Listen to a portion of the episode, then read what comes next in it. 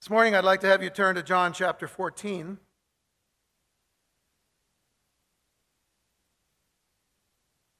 As we come now to the conclusion of this particular chapter, and continue to focus our attention upon the things that Jesus is telling his disciples in the most private and intimate manner. Things that are to encourage them about what is going to take place in the very immediate future.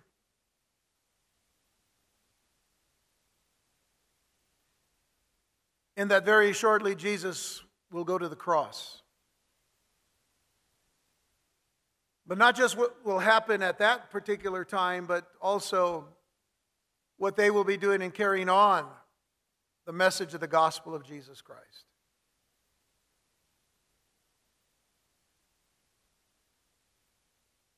Our text for today is in verses 28 to 31. Let me read that and then we'll, we'll get started. Much has been said. By the way, this is the eighth part of, of, uh, of our studies in, in John 14 alone. So that's why I'm not going to go back and review because then we'd be here another half hour reviewing. Jesus said, You have heard how I said unto you, I go away and come again unto you. If you love me, you would rejoice because I said, I go unto the Father, for my Father is greater than I. And now I have told you before it come to pass that when it is come to pass, you might believe. Hereafter I will not talk much with you, for the prince of this world cometh and hath nothing in me. But that the world may know that I love the Father, and as the Father gave me commandment, even so I do. Arise, let us go hence. As we come to the end of chapter 14, it is, it is always good to remember that uh, there were no chapter or verse designations in any of the Gospels, in fact, in any of the books of, of, of the Scriptures. And so uh, keep that in mind that uh, this is just a flowing uh,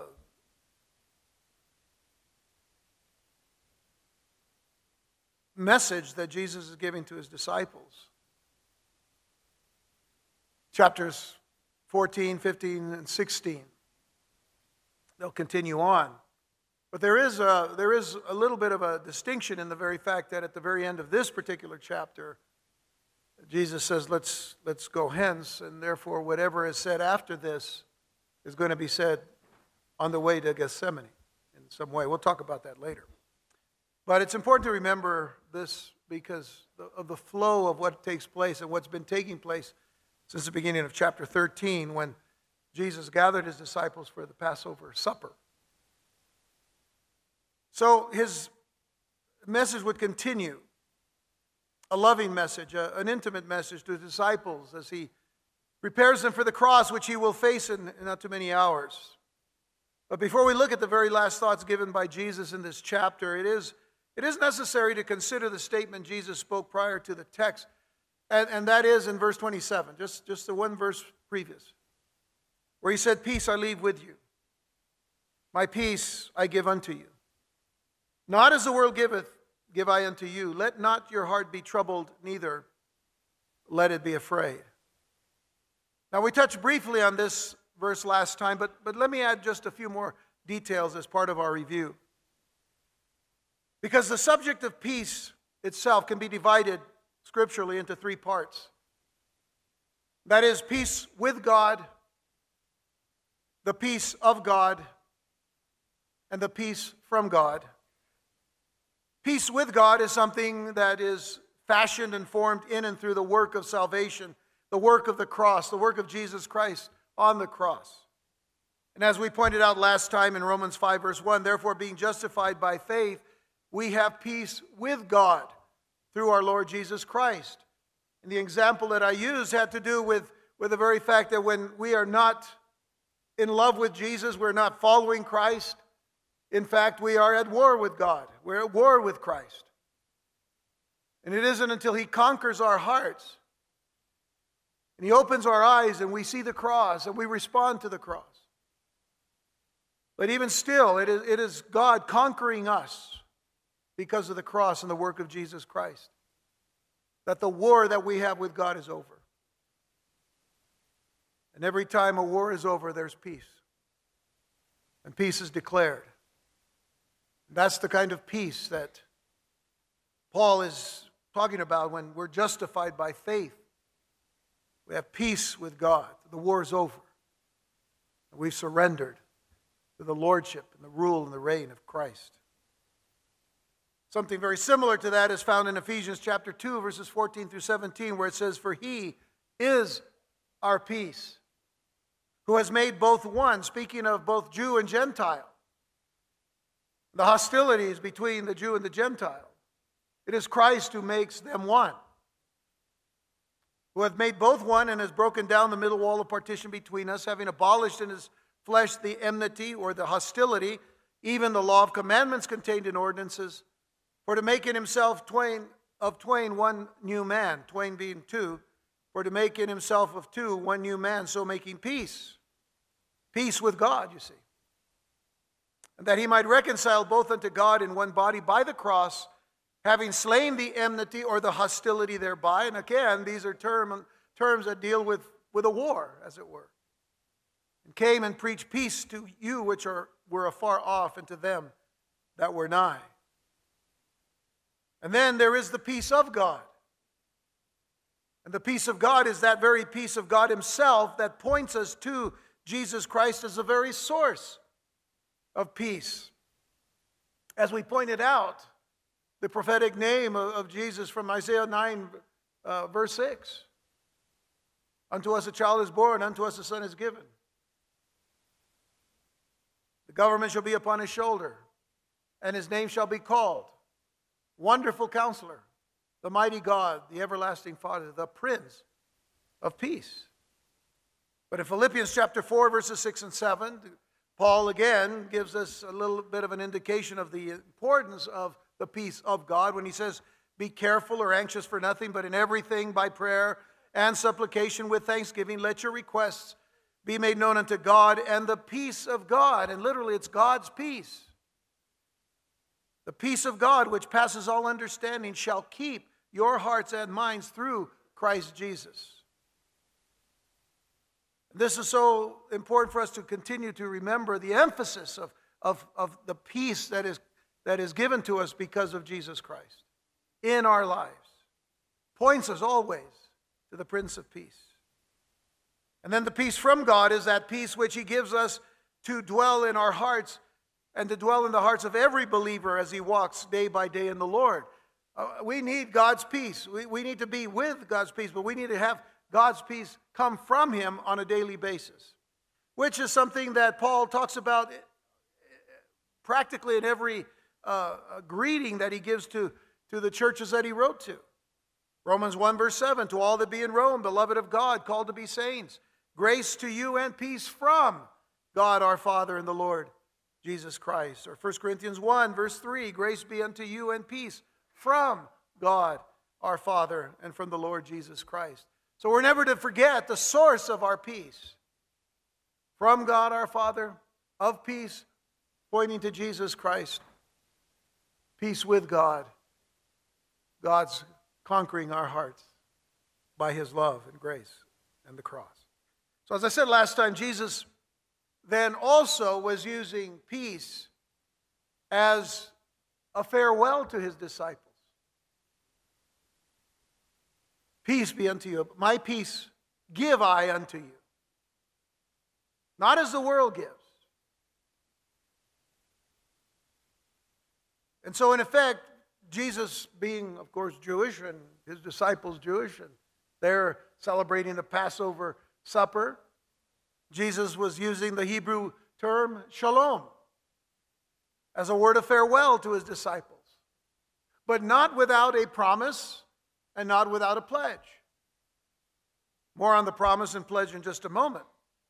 But I'm sure that you know that the word shalom is, is the word uh, for hello and for goodbye. But his goodbye would be the comforters. Hello. Now, the promise, of course, was of the comforter, the Holy Spirit. Jesus said, I'm going to give you another comforter. I've been your comforter because I've been among you for three and a half years.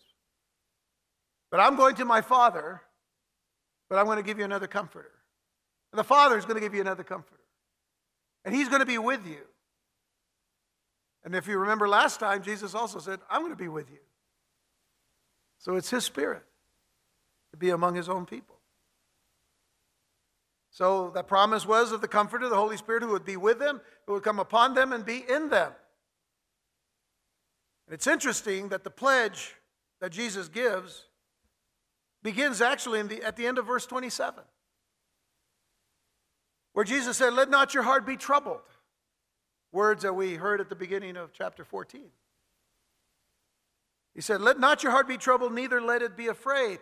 And I consider this to be quite a transitional statement because it is the bridge between God's peace and our joy. The joy that we are to have, which Jesus, by the way, speaks of in verse 28 when he says, You have heard how I said unto you, I go away and come again unto you. If you loved me, you would rejoice. Because I said, I go unto the, unto the Father, for my Father is greater than I. Now, there is something of great significance to remember here. As you consider what Jesus is saying, again, think about what he's saying. I go away, and I'll come again to you. But if you love me, you would rejoice, because I said, I go unto the Father. There's something of great significance to remember. And it is something that he is, in fact, dealing with throughout all this time that he's speaking to his disciples. And that is that the storms of life, the storms of life are going to come. The storms of life are going to come. The, the natural fears are going to demand to be seated in the throne of terror, dread, and fear in our hearts. That's the kind of fear that the enemy tries to give to everybody who's a believer in Jesus Christ. Get you to doubt, get you to take your eyes off of the Lord in the midst of whatever trials you may be facing. He says, Let not your heart be troubled. He says it again. Let not your heart be troubled. What the disciples and we are being exhorted and instructed to do is to let Christ's peace drive out the bold and brazen fears of the enemy, allowing Jesus and his peace to rule and to reign within our hearts. So when you put it all together, it all ties very well together. Peace I leave with you. My peace I give unto you. Not as the world giveth, give I unto you. Let not your heart be troubled, neither let it be afraid. Don't be afraid. What's going to happen is that things are going to get really dark as soon as they leave this room where they've celebrated the Passover supper. He's encouraging them to trust him. then he says, You've heard how I said unto you, I go away. That hasn't changed. I'm going away and come again unto you. So he says, If you loved me. And, and, and there's this understanding here that he's saying, Look, you, if, you, if you'll notice, it's, it's past tense. If you loved me, because you've loved me, since you've loved me, you should rejoice. And you would rejoice. Because I said, I go unto my Father, or unto the Father. For my Father is greater than I. Jesus was wanting them to look at things now from his perspective. And I think that every day the Lord is wanting to get us to look at things from his perspective. That's why we need to stay in his word. Because too often man is trying to get their own perspective and they'll take words out of context or, verses out of context or statements out of context and say, Well, I think this is what God is saying. And we, we, we interject our own thoughts. The Lord says, No, no, no, look, take my perspective, please. Look at what I'm telling you here. He wants them to look at things from his perspective. If they loved him, they should be filled with joy and, and express that joy because he was going home. I'm going, to, I'm going home to my father. Oh, they should be rejoicing. Praise the Lord. But let's not forget what, what's been happening throughout these last two chapters. They're like confused. Deer in the headlight kind of confused. Right? I'm going away. Jesus, where are you going? Where I'm going, you can't come. Why can't I come?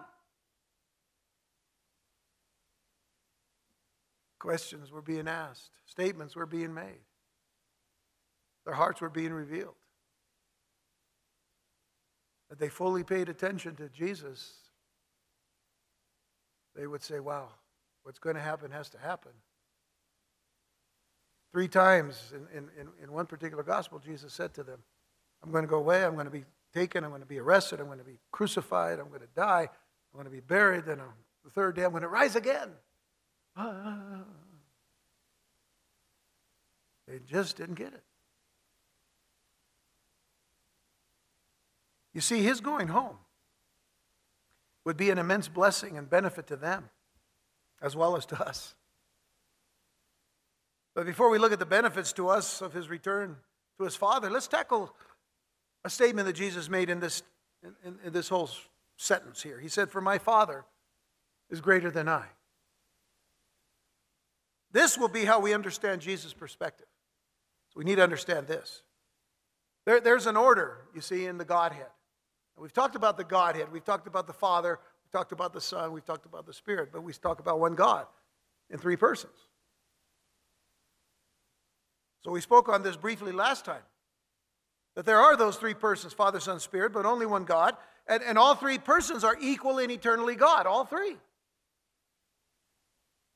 Normally, we designate the Father as the first person, the Son as the second person, and the Holy Spirit as the third person, the third person of, of, the, of the Trinity or the Godhead.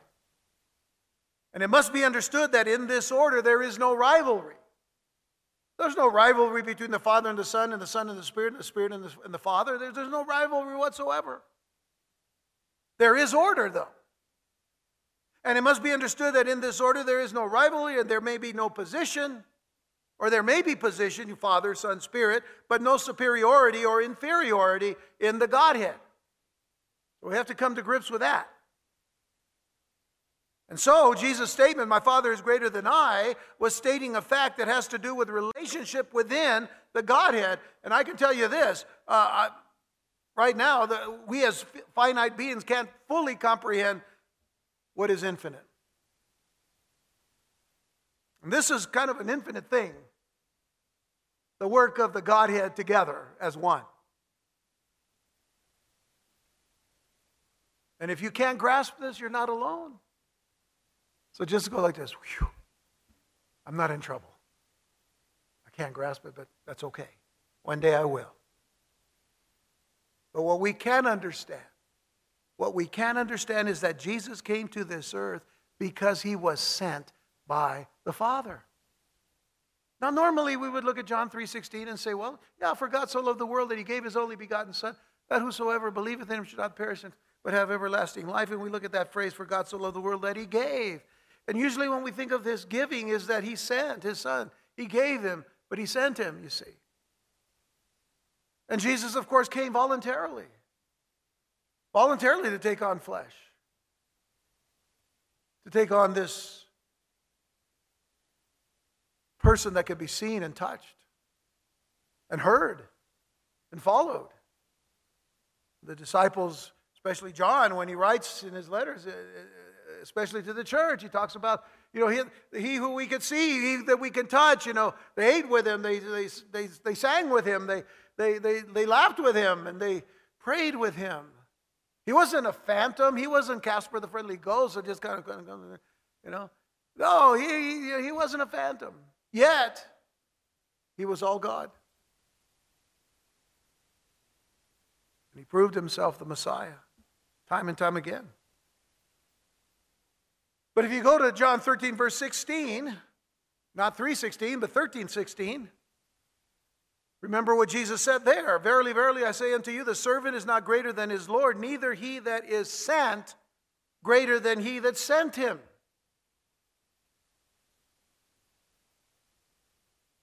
And he says this to tell us that everything that Jesus did would be in accordance to a prearranged plan whereby the second person of the Godhead, self existing and uncreating as he was, nonetheless would voluntarily become human and take upon himself flesh and live life on human terms and to live within our own time space continuum, which God created, by the way, for us.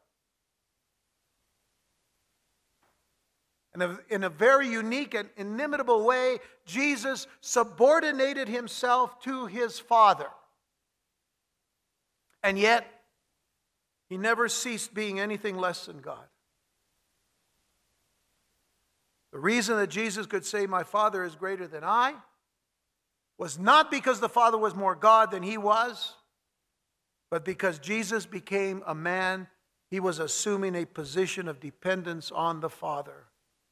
What is it that Jesus wants us to do? He wants us to be dependent on the Father. So he came to show us both the Father and how we are to be dependent upon the Father. And although he was God, Jesus didn't come to earth to behave as God. Understand what I mean by that?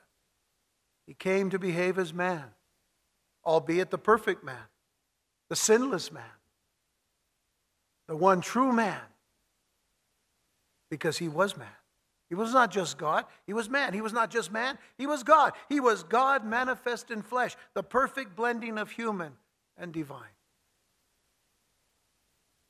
When he spoke these things to his disciples following the Passover supper, Jesus was preparing to go back to his Father by way of crucifixion, by way of resurrection, and by way of ascension.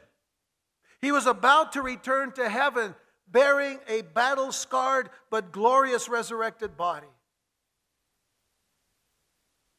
Battle scarred. His disciples would be able to see the scars on his body. And yet his glorified body would be taken to the right hand of the Father. And I believe with all of my heart that Jesus was passionate when he told his disciples that they should rejoice if they loved him because he was going home, but not just for himself. They could in no way know why.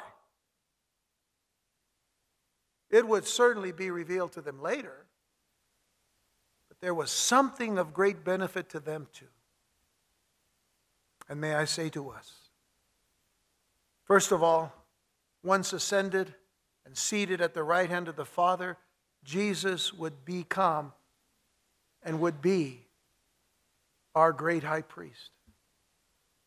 There's only one place where that phrase, great high priest, is stated and mentioned, and it's in the book of Hebrews, chapter 4.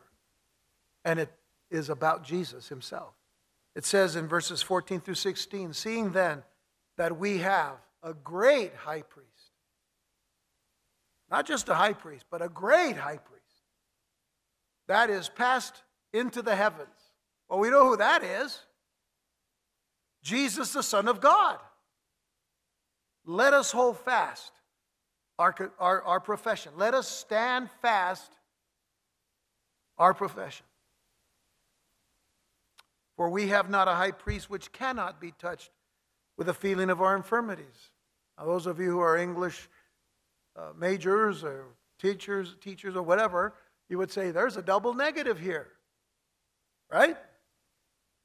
For we have not a high priest which cannot be touched with the feeling of our infirmities, which means when you, when you have a double negative, the, the double negatives cancel each other out. So what he's saying is we have a priest, a high priest, who can be touched with the feeling of our infirmities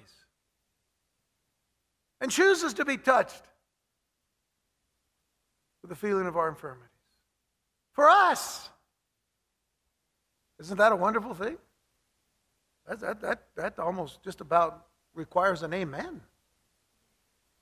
We have a great high priest who can be touched with the feeling of our infirmities, but was in all points tempted like as we are, yet without sin. So it says, Let us therefore come boldly unto the throne of grace that we may obtain mercy and find grace to help in time of need. How we need to remember that Jesus today is our great high priest.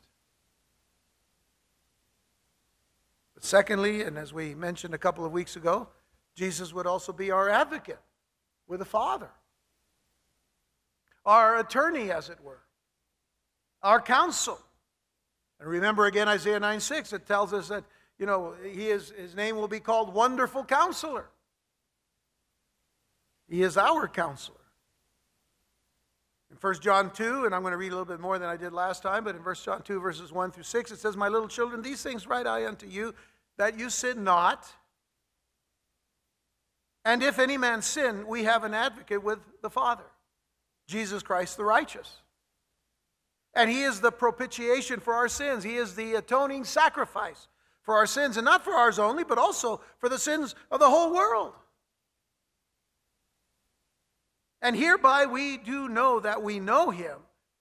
And I want to continue reading on because I want you to see the importance of that memory we talked about last week, you know, that the Lord gives us whenever we need to have the memory of the God's word. It was the memory that was given to the Apostle John that he remembers everything that Jesus said in that great discourse in the upper room or in the room that they celebrated the Passover supper. He says, Hereby do we know that we know him if we keep his commandments. Three times Jesus talks about that in John 14. He that saith, I know him, and keepeth not his commandments, is a liar, and the truth is not in him. But whoso keepeth his word, in him verily is the love of God perfected. And again, Jesus emphasizes this issue of loving the Lord and keeping his commandments. If you love me, you will keep my commandments strength of what Jesus said in that, in that statement earlier on. He that saith he abideth in him ought, also, ought himself also so to walk, even as he walked. So Jesus then, as that example of dependency upon the Father, though he was in unity with the Father as part of the Godhead. Thirdly, the benefit, one of the benefits for the disciples as well as for us, is that Jesus would be our great intercessor before the Father.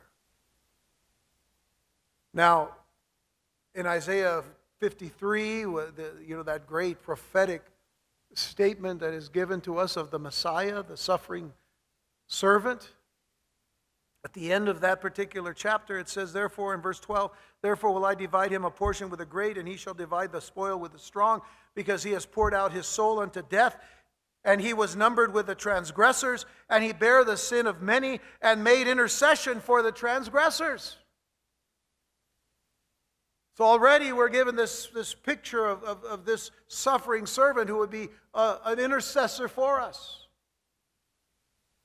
Because we were the transgressors. You could say specifically that Jesus would, would be a, a, a, an intercessor for the transgressors when he on the cross would say, Father, forgive them, for they know not what they do. Now, whether the Lord forgave them just because Jesus prayed for them, again, that's in the heart of God to know. The fact that he prayed for them on the cross gives us an indication of the fulfillment of Jesus' ministry as, a, as an intercessor.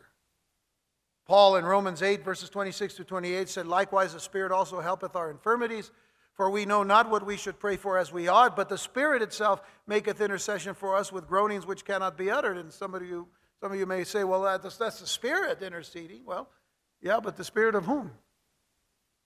Because it goes on to say this, and he that searches the hearts knoweth what is the mind of the Spirit, because he maketh intercession for the saints according to the will of God. And we know that all things work together for good to them that love God, to them which are who are the called according to his purpose. But if you go down just a few verses to verse 34, then it's made even more clear to us who is he that condemneth? It is Christ that died, yea, rather that is risen again, who is even at the right hand of God. So we know where Jesus went after the uh, ascension. Who is at the right hand of God doing what? Who also maketh intercession for us. So isn't it wonderful to know that the Spirit is interceding for you and the, and the Lord Jesus himself is interceding? That's pretty good.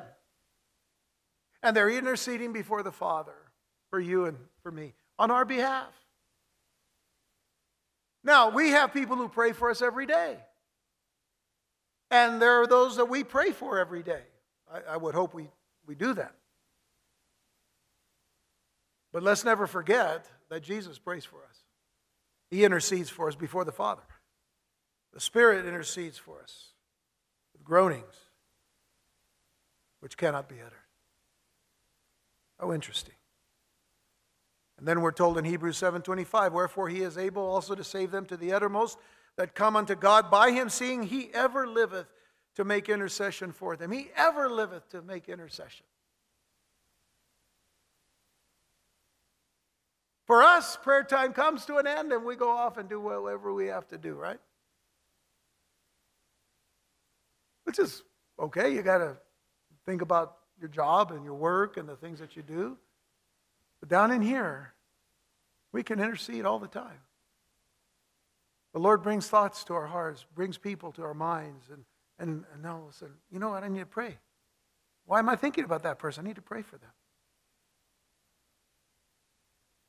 But he ever liveth to make intercession. Aren't you glad for those benefits of Jesus going back to the Father? Be at the right hand of the throne of God, his Father.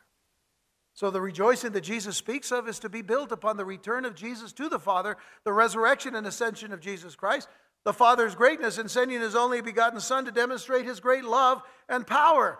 But add to this the joy, the joy of a confirmed faith in the proven and verified claims of Christ. That all he predicted will and has come to pass. That's verse 29, the next verse in our text. And now I have told you before it come to pass, that when it is come to pass, you might believe. I'm telling you all of these things because it's, it's going to come to pass, but when it comes to pass, you will believe. So already he knows. He's telling them now, but there's going to be a time where they're not going to grasp until they grasp. And then when they grasp, they'll know. And then they'll believe. Jesus knew what was about, what was about to transpire for them. A catastrophic upheaval was about to hit his disciples head on, and he was, he was doing everything that he could to bolster, to reinforce, and to encourage their faith so that even if it should falter, afterward, afterward it would be the stronger as, or they would be the stronger as they recalled this, this incident. So just as he told them that he would leave by death, and we're talking now about this, this little critical time following this time that he spends with his disciples. Just as he told them that he would leave by death,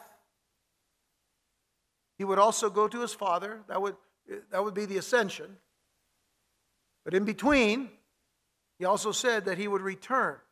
How did he return to his disciples? By resurrection.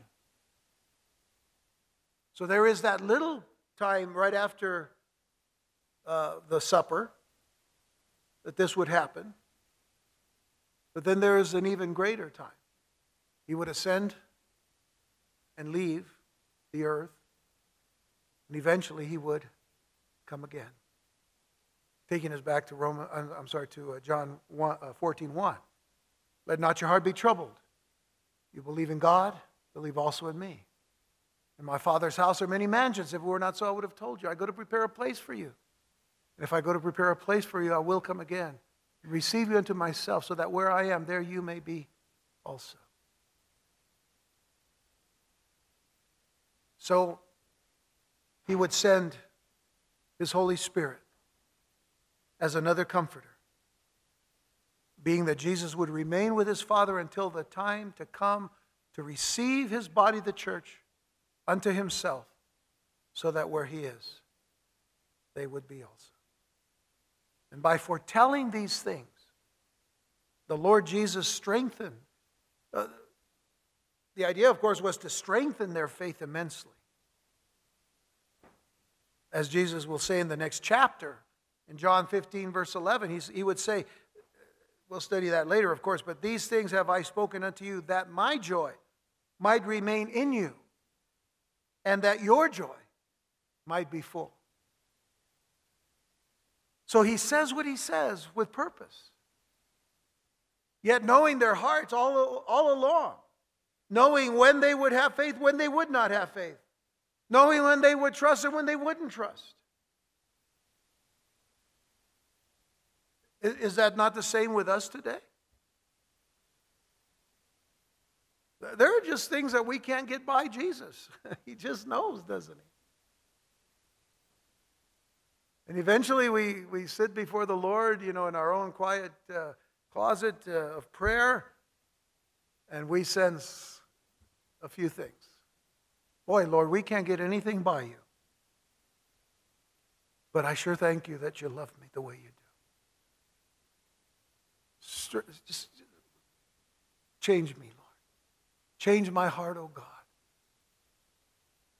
Renew a right spirit. Give me your vision. Give me your perspective. Oh, that the disciples would have been able to pray that then. But he knew. He knew how dark it was going to be for them. And then think of what he would say to the Father in chapter 17, in verse 13. And now come I to thee. He's speaking to the Father alone. And he says, Now I come to thee, and these things I speak in the world that they might have joy, my joy fulfilled in themselves. So joy is a very critical thing to the Lord that they would have and that we would have. In spite of all the things that we may see in this world and in this life. We were so impacted last week because of what happened near San Antonio in a church. Where one person could have wiped out the whole church. And would have if not one person had come to, to change that whole scenario.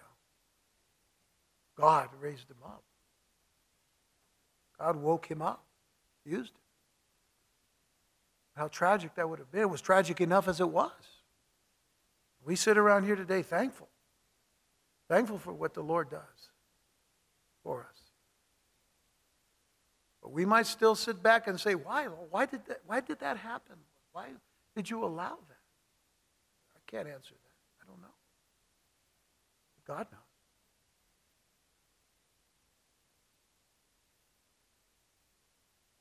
And yet, through it all, the joy of the Lord, as it says in Nehemiah, is our strength. We need to rejoice in the Lord. We're not to base our joy on, on, on, on the experiences that we see or not see. Today I'm going to rejoice in the Lord, but boy, after that tragedy, I can't rejoice. The joy of the Lord is our strength. You better rejoice.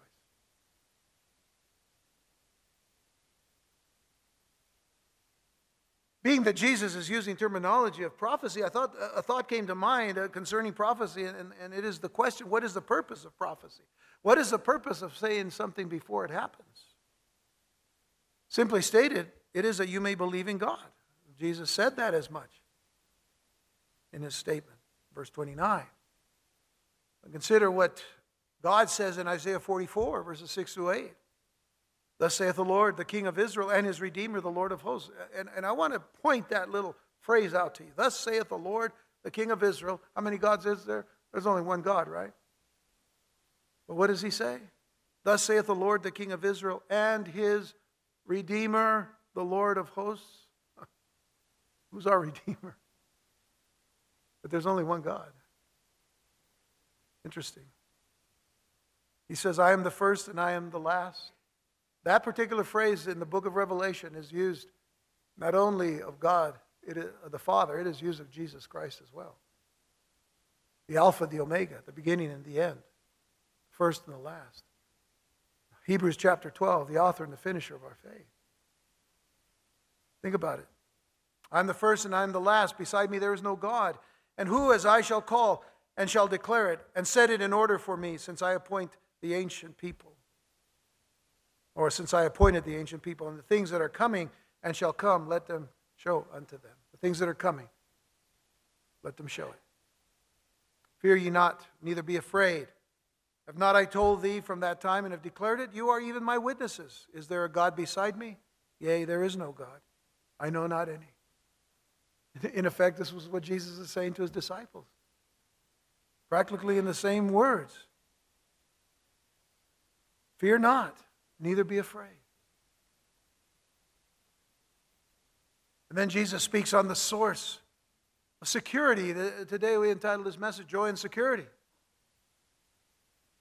If we had, uh, when you connect verse 27 to this last passage of, of John 14, it's peace, joy, and security. Now, Jesus is speaking on the source of security, particularly the security that comes from Jesus' victory over Satan. Consider what he says in verses 30 and 31. He says, Hereafter I will not talk much with you. Well, there's still a couple of chapters to go, but that's not much in, in, in Jesus' terminology. I, I still, I'm not going to talk much with you. And he tells them why. For the prince of this world cometh and hath nothing in me but that the world may know that I love the Father, and as the Father gave me commandment, even so I do. Arise, let us go hence. Now, what Jesus had to say to his disciples was now very limited because the enemy was on the move against him through his betrayer, Judas Iscariot.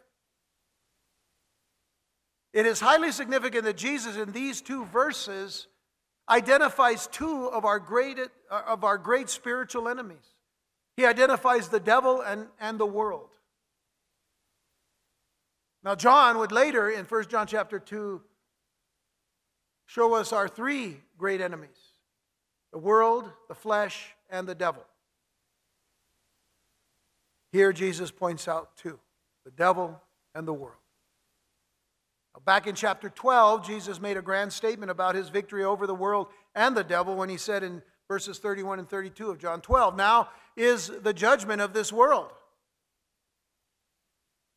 Now shall the prince of this world be cast out.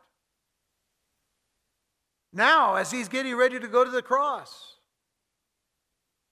this great act is so necessary for the defeat of the enemy, for the fulfillment of John chapter, I'm sorry, of Genesis chapter 3, verse 15.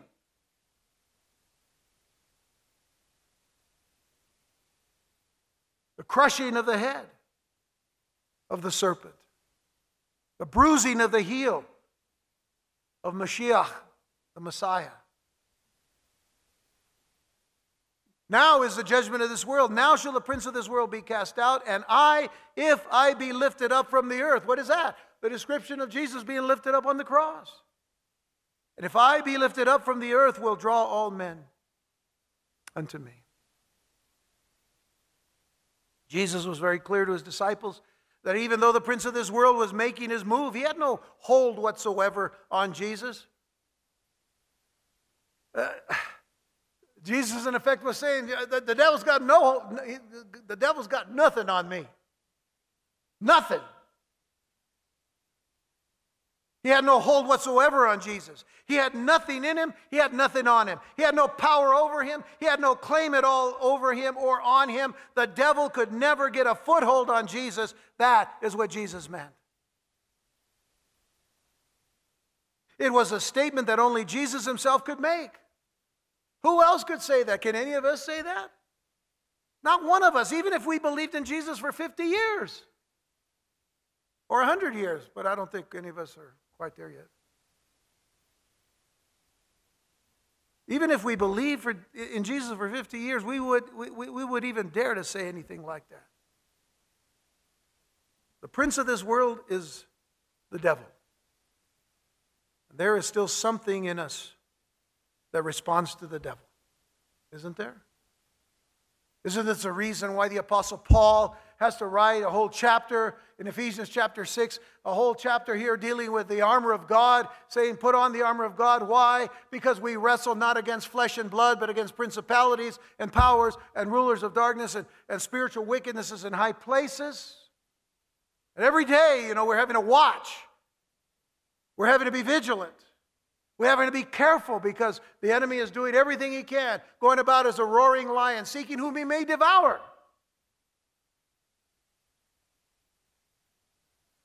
But not so Jesus.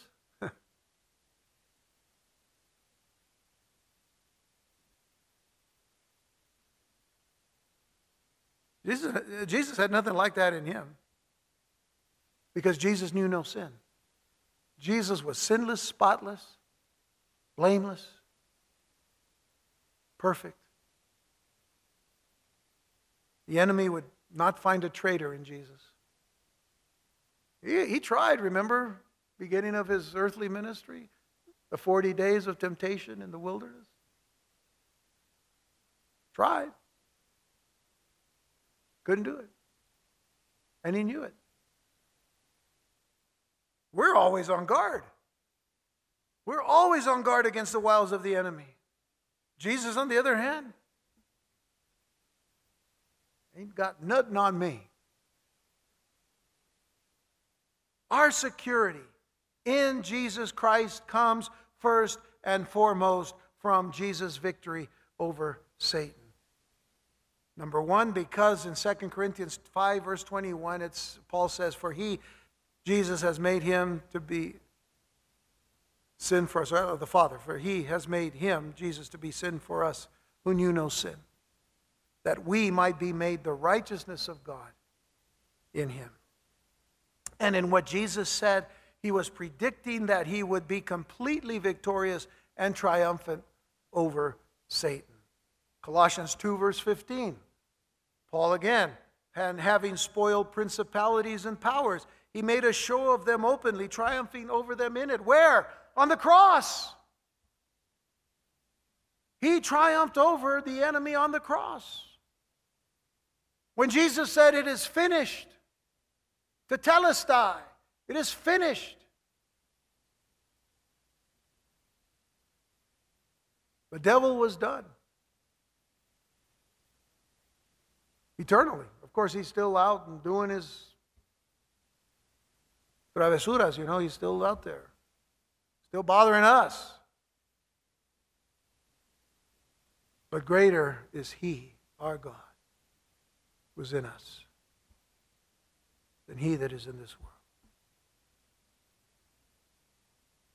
Hebrews 2, verses 14 and 15 For as much then as the children are partakers of flesh and blood, he also himself likewise took part of the same, that through death he might destroy him that had the power of death, that is, the devil, and deliver them who through fear of death were all their lifetime subject to bondage. You see, when Jesus died on the cross, he defeated the devil.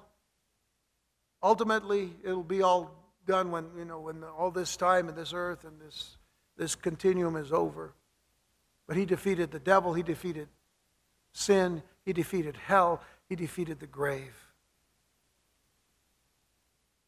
Our security comes from Jesus' obedience to the Father.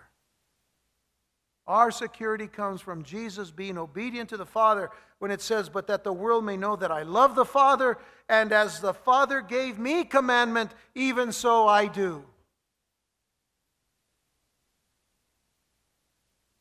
And he goes to the cross. Arise, he said to his disciples. Let us go hence. By the way, those are words of haste. He says, Let's go. Let's go out of here now. Time's a wasted. The time was nearing. He was ready to carry out the will of the Father through him.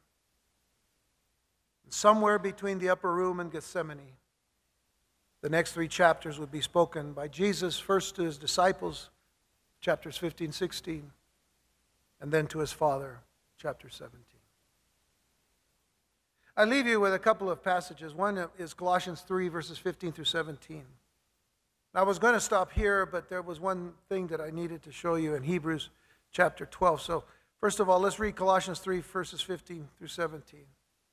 I'd like to leave you with encouragement from the Word of God.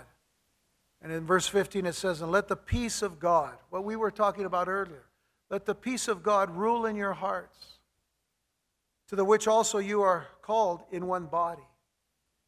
and be ye thankful. Let the word of Christ dwell in you richly in all wisdom, teaching and admonishing one another in psalms and hymns and spiritual songs, singing with grace in your hearts to the Lord. And whatsoever you do in word or deed, do all in the name of the Lord Jesus, giving thanks to God and the Father by him. My encouragement to you is, is, is, let the peace of God, the peace that has come through the work of Jesus Christ, your peace with God, you're the peace of God, the peace from God, let that peace rule in your hearts. In spite of everything that you see in this world, let His peace rule in you and be thankful. We're coming up on, on Thanksgiving. You know, we, that's, it's become, you know, that, that's become the, the time. Not, okay, we say we give thanks, but, you know, it's, it's, it's, it's, it's time to eat.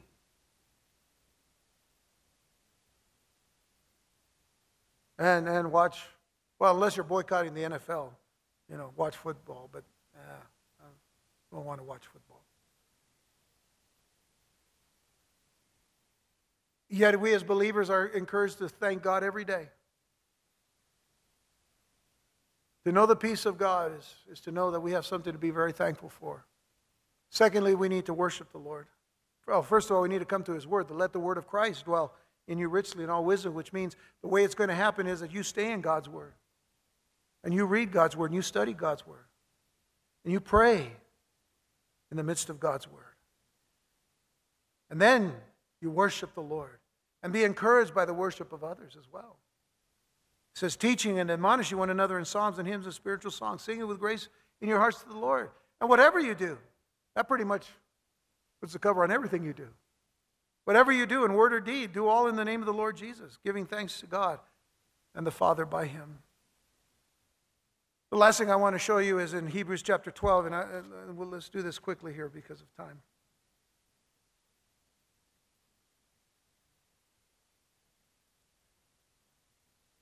But it's actually in verse 2. We're, to, we're, we're encouraged here to look unto Jesus. It says, looking unto Jesus, the author and the finisher, the beginning and the end, the Alpha, the Omega, the, the starting line and the finishing line of our faith. It says, who, uh, the author and finisher of our faith, notice this, who for the joy set before him. Who for the joy that was set before him endured the cross. Was the cross the joy?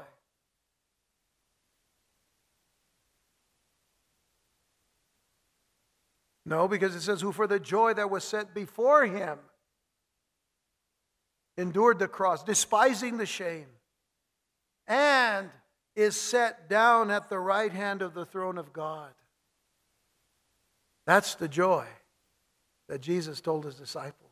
If you love me, you would rejoice that I go to the Father, who for the joy set before him. Well, it would take the resurrection from the dead, but Jesus was good for that, wasn't he? Wasn't he? And then not only that, but he didn't stay on the earth very much long after that. He ascended into heaven in the very sight of his disciples and many others to sit at the right hand of the Father. He endured the cross. He endured the cross. He said unto his Father, Eli, Eli, lama sabachthani. My God, my God, why hast thou forsaken me? In fulfillment of Scripture. He dies on the cross on our behalf. And then he says, It is finished. Then he dies. Gave up the ghost. Buried. Where are his disciples? Where are they?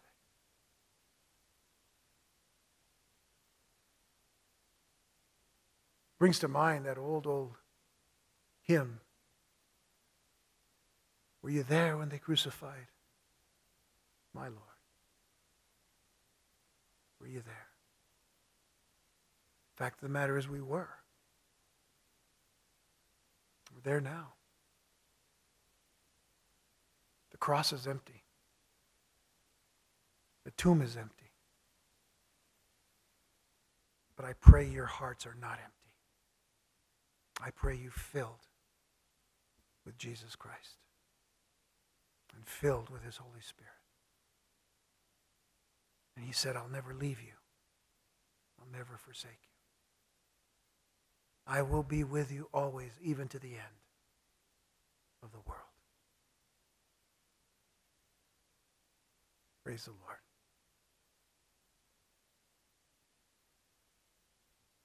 The joy that was set before him. If you love me, you would rejoice. Our benefits is he's our great high priest. He's our advocate now. And he's our intercessor. Amen?